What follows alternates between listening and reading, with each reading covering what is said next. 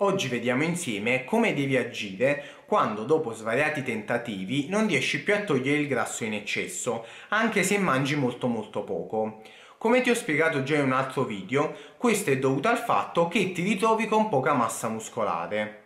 In questa situazione non ha senso continuare a fare la guerra al grasso, ma bisogna lavorare sul muscolo e per lavorare sul muscolo è necessario che inizi ad allenarti. L'allenamento in questo caso deve essere svolto principalmente con dei sovraccarichi e deve essere pianificato in base alle tue caratteristiche e alle tue capacità. Invece non ti aiuterà molto né trascorrere molte ore sui simulatori aerobici né tantomeno la classica corsetta su strada.